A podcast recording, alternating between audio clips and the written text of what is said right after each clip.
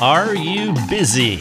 I imagine you are. Most people who listen to these podcasts, well, they like the podcast because they can listen on the go, because they are going, because they are busy. The title of the podcast is Nine Tips for Managing Your Life and Your Calendar. Did you know that every year we reach hundreds of thousands of lives globally? This year we will reach over 1 million individuals with the practical gospel of Jesus Christ. We help these people by providing practical tools and ongoing training for effective living. That is our mission statement. Through the written resources, audio broadcast, equipping videos, and interactive forums, the Lord is impacting lives through this ministry. Will you partner with us to help continue this fantastic gospel adventure? You may donate or you may become a supporting member of our community by going to our website, and the information is there. For as little as $5 each month, you can provide practical tools for hurting souls. You can help people by supporting this ministry. If you are a local church, will you support our missional endeavors around the globe? We are cyber missionaries. We have been going into every country in the world for many years now. Local church pastor, leader, will you help support us? Whatever you can give to this ministry will change many lives. I want to get into this idea, and again, you can read this entire podcast on our website Nine Tips for Managing Your Life and Calendar. I want to enter into these nine tips by telling you a true story. The phone rang. Lucia, my wife, picked it up, but did not answer the caller. She handed it to me because Lucia knew two things. This was 20 years ago. She knew that it was probably about work, thing number one. And thing number two, she knew that my profession, I was uh, on staff at a local church heading up the counseling ministry, and she knew that my profession was more important than her, that my profession was more important than our child. That was the night it dawned on me that we had a problem in our marriage. I had centered my priorities around what I did with work rather than what I was supposed to be doing with those the Lord had entrusted to my innermost care, meaning my wife, my children, or in this case, future children. I had a twisted understanding of the teaching in Matthew 6:33. You know the verse of scripture, but seek first the kingdom of God and his righteousness and all these things will be added to you. But rather than seeking the kingdom of God first, which is exemplified by loving God and others more than my job, the two greatest commandments, if you get those down, loving God and loving others more than anything else, you will be seeking the kingdom of God first. And God said, or Jesus said in this text, that all these other things, where shall I, uh, where shall I live? What shall I eat? What shall I wear? These things will be added to you if you'll take care of the first things first. But I had become a Gentile practitioner. These are the things that the Gentiles do worry about what they shall eat, where they shall live, what they shall wear. I was seeking the things of this world first, while expecting the good Lord to provide me with happy relationships. Guess what?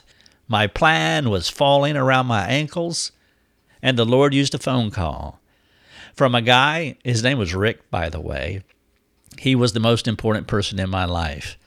And typically, that's how it is. I have temporary friends. I have friends who want my attention, they want my time, and they want it for a season. And Rick was my new best friend. Well, I realized that night I needed a new game plan.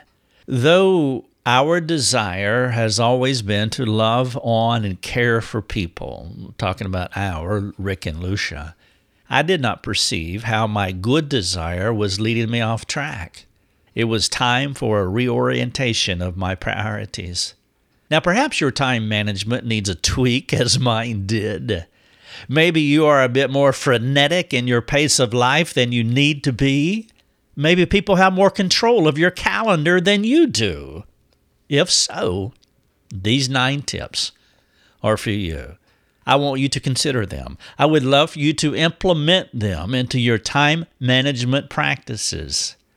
Now, when I get down to the ninth tip, I, am going to break it out into even more practical ideas that you can implement immediately into your life. Let's get into these nine tips. Again, if you want to read this article, the three other articles that are embedded here, watch the video, look at the infographic, go to this article Nine Tips for Managing Your Life and Calendar. Tip number one time. We all have the same amount of time. There are 24 hours in a day. There are seven days in a week. There are 168 hours in a week, and there are no exceptions to this rule. The issue should never be about too little time, but always about whether we are going to take control of our lives by stewarding our time well. One of the ironies of busyness is that some of the busiest people in the world have more time to accomplish more things than those who do less. One of the earmarks of time managers is they know how to manage their lives. The, the busiest people are the ones who get the most done because they know how to manage their time well. You should not say that you are too busy. Well, one, you should be busy. An unbusy Christian is an oxymoron. We should be very busy because we have the best message in the entire world. But to always talk about how busy you are and you can't get things done is the wrong focus. Everybody should be busy. Everybody has the same amount of time. The real issue is how are you stewarding your time? when people talk about not having enough margin, that's a modern buzzword that I, I don't hear it as much now. I've I heard it a lot a few years ago. There was, oh, I don't have enough margin to do this or to do that. It's just another way of saying I'm too busy. It is really more of a reflection of their poor time management than not having enough time to do the things they want to accomplish. Everybody has the same amount of time the issue is always about how you steward your time. Number two, finite.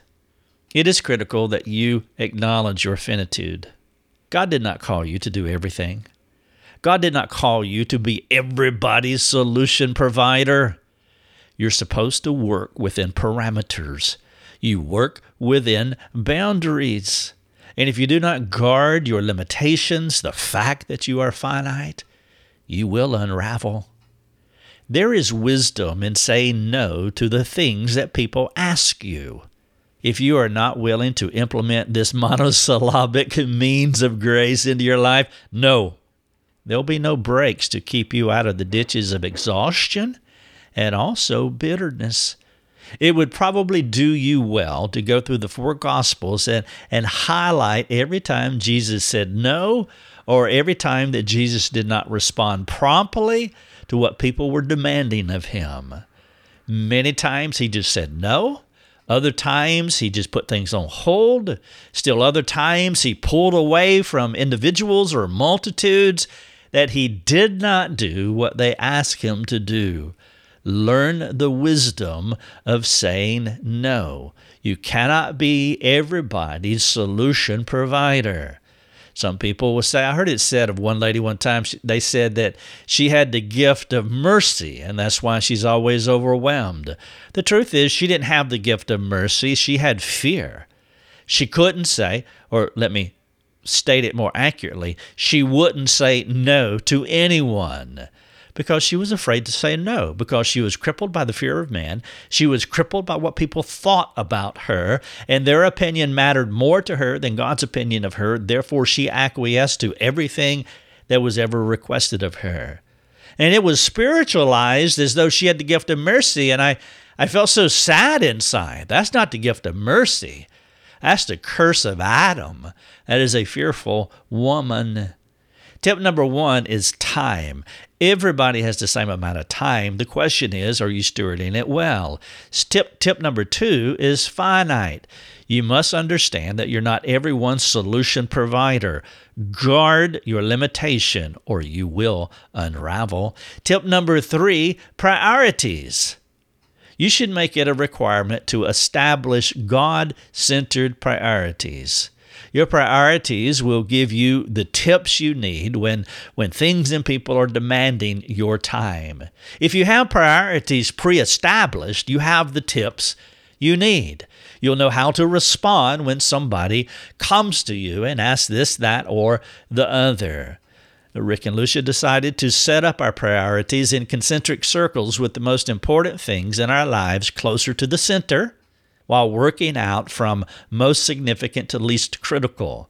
And so our priorities roll out like this from the most important to the least important. And there's six of them. Number one, two, three, four, five, six. The most important for me is me. This is why I was saying earlier. In fact, you can read this article embedded here why I am number one in my life. This is one of the few times, maybe the only time, Uh, well, maybe there's two times. You're number one, you're the chief of sinners. But here's the second time when you should think of yourself as number one. Because if you do not take care of yourself physically and spiritually, you will not be able to help anyone else. Do not overlook yourself. And so I mean that in the most God centered, bibliocentric way. I am not talking about being self centered. Number two is Lucia. My wife is more important as far as another human being. She's more important than anyone else. Our children are number three. And those are our, you could say Jesus is in the middle, Peter, James, and John are, are next, and then the disciples are next. And so that's the way it works out for us. I'm in the center, Lucia is next, the children are third. And they know this. Our children know this. Lucia knows this. We've talked about this. And if you don't take care of your infrastructure, your family, then everything else will start to to crumble outside of that. And I've said this in other podcasts, but too often people will see ministry as that thing they do out there. No, you minister to yourself. If you're married, you minister to your spouse next. If you have children, you minister to them. Number four, church, friends, family. Those things can interact and shift and change, but church, friends, family. You remember what Jesus said Who is my mother? Who is my brother? Those who do the will of God. Sometimes church will uh, have a higher priority than even family. It's but church, friends, and family. Number four. Number five, the community at large, and that could be as you interact in your own local community. And then number six, the world. Now, my employment must not dominate these inner priorities. My, as, as I did as it, as it did in the illustration that I opened with in this podcast, my employment must must not dominate me, not taking care, care of myself physically, spiritually, not taking care of my wife, serving her, not serving my children. Work is a vehicle to serve our more essential things in life, which are summed up in the two great commandments of loving God and loving others. If work is not considered as a vehicle to accomplish loving God and loving others, then work is out of order. So, number three is priorities. Number four, cooperate.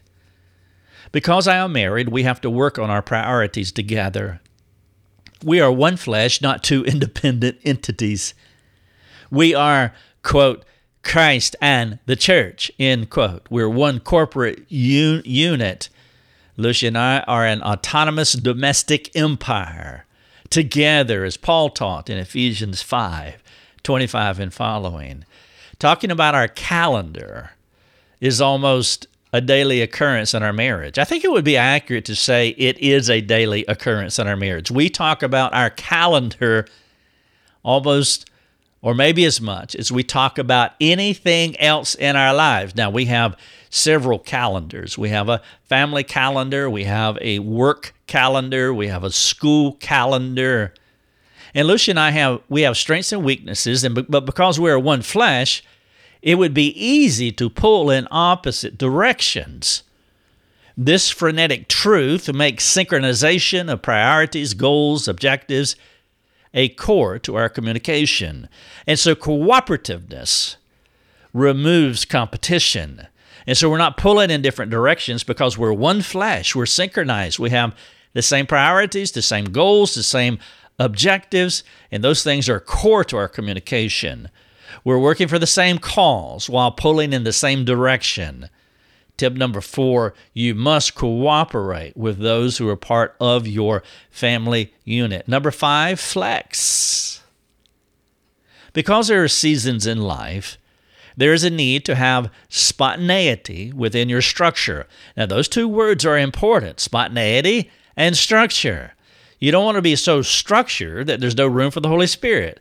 There's no spontaneity. Uh, there's no moments where you can do those things that God is leading you to do, but they weren't in your calendar. But then you have other people who are so spontaneous and there's no structure. They're all over the map and they're controlled by whichever way the wind blows. And so there are seasons in life, and there needs to be both spontaneity and structure. When our business was a startup, this ministry, when it was a startup, there was a lot more time devoted to the task of work. It was a long season that had a termination point, and that's what you will find about seasons. When I completed my MA in biblical counseling, that was another season in our life during the early years of our marriage. When Lucia was pregnant with our three children, we had to adjust to accommodate each of those 12 month seasons of our lives nine months for a pregnancy that required both of our care and utmost attention. And then three months after the birth of our three children for adapting uh, for this new addition, which was different for each, each one. And our children represent an extended season where there are elevated priorities regarding their character development. We want to focus on their characters, especially during the early years, the formative years. It was imperative that we focused on them during the first 10 years of their lives, especially up to about seven and eight years of age, where we were uh, doing a ton of character development in those early years, hoping that that intentional time will impact how they live as adults in God's world. And so there are all kinds of seasons in your life. And so you want to be able to flex according to those seasons, realizing that there's a termination point. Number six, accessibility. All people are not created equal when it comes to time management. The only person who gives equal access to all of us is God, and I am not Him. Being omnipresent, being omnipotent, being omniscient are perks when it comes to interacting with every person equally. One of the questions that I have to ask myself about people is, and I don't ask a person this, but I'm asking this about a person do you want my attention or do you want my care? That's an important question. I cannot give every person that comes to me my undivided attention. That is dumb. It's not logical and it's not possible because I'm not omnipresent, I'm not omnipotent, I'm not omniscient.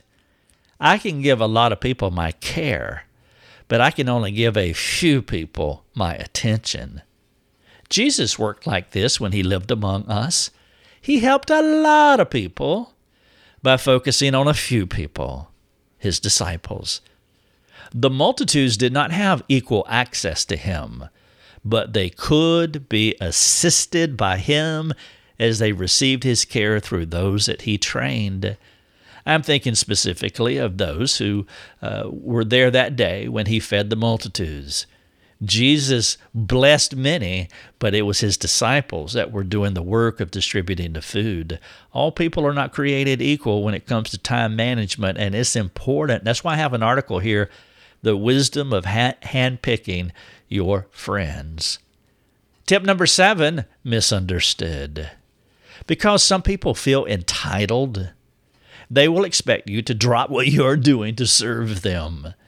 This is an hourly occurrence on Facebook and other social media platforms. We have almost 20 social media platforms, and we receive requests from all of them about different things. Hey, would you answer my question? And they expect you to drop what you're doing to serve them. If I did that, I would accomplish nothing when you give them other options besides your undivided attention, they may respond with anger at you. And that has happened so many times. People toward me because I will tell them if you want help, do this. I just told uh, our staff just a few moments ago before I started this podcast. They were asking a, a question, and and one of the things that I one of the things that I, I said to them is that you're not going to be able to help everybody, but we must have ways of helping them that are wise. We don't we don't turn that are wise. We don't turn anyone away. We will never turn anyone away, but we must be wise in how we help them. Otherwise, we will be so frazzled that we will not be able to help anyone. Now, God must mortify any fear of man issues that you may have when it comes to not accommodating everyone according to how they want you to provide for them. And the other thing that I told our staff is is that if it is really important to them, if it is really important to them, they are going to do what we ask them to do in order to get their question answered. In most cases, and what you will find is that the question is just not that important to the individual. But if you answered everything that came, if we answered everything that came to us, our ministry would literally shut down. Now, there is a need for thick skin when it comes to how you interact with an entitled world. Now, this perspective does not mean you should be rude or uncaring, but it does say you must have a God centered system. You must have a way of helping people that doesn't kill you. If you do not, you may be tempted to sin when people's expectations of how you should run your life runs all over you. The title of the podcast is Nine Tips for Managing Your Life and Calendar. Number one, I talked about time. Number two, I talked about being finite. Number three, I talked about priorities. Number four, I talked about cooperating with your spouse or whoever your close network of friends are. Number five, I talked about being flexible, not all structure, have some spontaneity. Number six, be accessible. Tip number seven, you'll be misunderstood when you ask them to do this way in order to get help, but they don't. Number eight, onus. One of the most useful things you can do for others is to is put to work on them rather on you. Many times during my week, a person will want to, quote, pick my brain about a topic.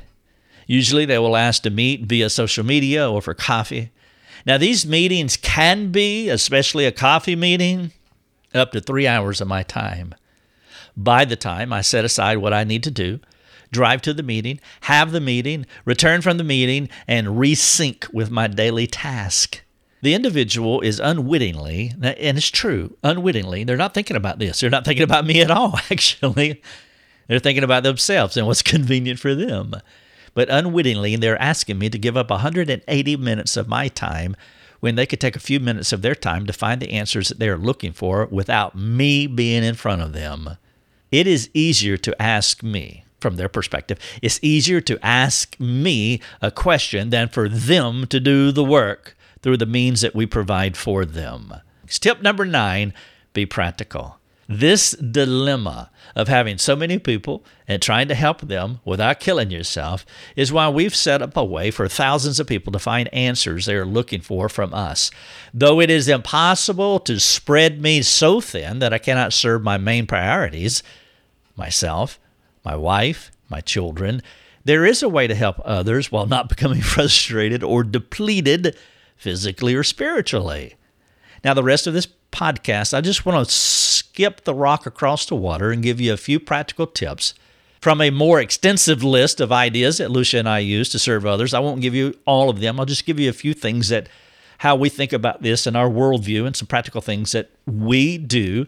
And if you can implement some of these tips, I think it will serve you well. If you don't, it could cause irreparable harm in your marriage. Number one, meetings. Now, this, this is tip number nine practical. And so I want to give you a few practical ideas. Number one, meetings. I call every event on my calendar a meeting, and I never feel obligated to tell people what kind of meeting that I'm having. For example, for years when my children were younger, I had a meeting with them individually. I took one of them out for lunch. I, if someone were to ask me to meet on Tuesday at noon, I would say, I have a meeting. And they would have to find another time to meet with me. But that meeting would be with one of my children or with my wife. And so we call everything a meeting. It just keeps it simple, and people don't have to know exactly what we're doing because sometimes people will get upset to think that, oh, you're going out with your wife when I have this crisis in my life. Number two, the boss. The boss is my wife. Lucia runs my calendar. I do not. It is rare for me to put anything on my schedule. There are too many moving parts. There are three calendars, as I mentioned earlier. If someone were to ask to meet with me, I'd say, hey, you need to call Lucia and ask her. You need to talk to the boss. You need to talk to the boss about that. Now, this response accomplishes several things. If they genuinely want to meet with me, they'll have to do the work. I'm putting the onus on them. Tip number eight. I get a lot of quest- requests for meetings, many of which do not happen because people do not follow through with their initial request. And because Lucia has so many requests floating in cyberspace, if I put something on the calendar, it might interfere with what she has promised someone. And it also keeps us working off our calendar, and I can do what she tells me to do. I rarely look at my schedule before midnight of the night before because it changes virtually every 30 minutes. There's no need for me to view two days in advance because that may have been on the calendar or what may have been on the calendar changes it. And so we have, we call everything meetings. Lucia is the boss. We set up blocks within our calendar. We create blocks and to accomplish things that fit within our priorities. Let me give you a few sample blocks to give you an illustration how we block things out in our calendar. I will ask Lucia for an admin week. An admin week is where I do nothing but administration. We have several administrators working for us, but that is not enough. Most of our business is administration. She'll block out a week long vacation or day trips with the family. We call them meetings. If I'm at the beach with my family, we're in a meeting, a critical one, I might add. She'll block out dates for herself with me or times for me to be with our children. She'll block out the doctor, financial meetings, or other important times when we need to meet with people. She blocks out my physical fitness schedule. So we put these blocks in the calendar and they're non negotiable. And because they're preset, we know that we can't meet on those days. And then email. There used to be a time where I got this little note from AOL that said, You have mail. And I liked that. It made me feel special. I no longer have that feeling. I don't feel special anymore. I get overrun with email. Now, I love helping people. I cannot imagine any other way to live than how I live now, helping people. But there must be a way of doing this without feeling like a remake of Alfred Hitchcock's The Birds movie. One of the things I've had to do is not respond to all of my email. Supporting folks through email is part of the responsibility of our admin team, not me. And so we do have the ability to have other people working our email traffic as well as working our Facebook page. And then common request. Because there are no new things under the sun, it is rare for a person to ask a question that someone has not asked previously. This redundancy is the beauty of the Word of God. The Lord gave us His Word, which answers all things about life and godliness. He doesn't have to keep adding to His Word. He gave it to us one time. He never answers anything new. And we have followed His lead by codifying some of the most often asked, request, uh, often asked questions. If it's about a meeting or someone needing direction, we have developed a file full of answers that lead people to where they are searching. If people are looking for life answers, we can direct them to our website. I've spent thousands of hours writing about life situations. For those who want more of our time, we have provided a membership site so they can have greater access to our resources and to our team. Though this is not a counseling site where a person can receive ongoing counseling, they can receive coaching on any number of questions. Now, everything that I said here are just some of the ways the Lord has enabled us to help others. And because of some of these ideas and several more, we're, we're able to help hundreds of thousands of people every year. We never turn anyone away by the grace of God. Everyone receives help, but there is a way for that to happen that does not encroach our own our main priorities, which is our marriage and family. And now, when the phone rings, the person can receive help, and our marriage is not interrupted.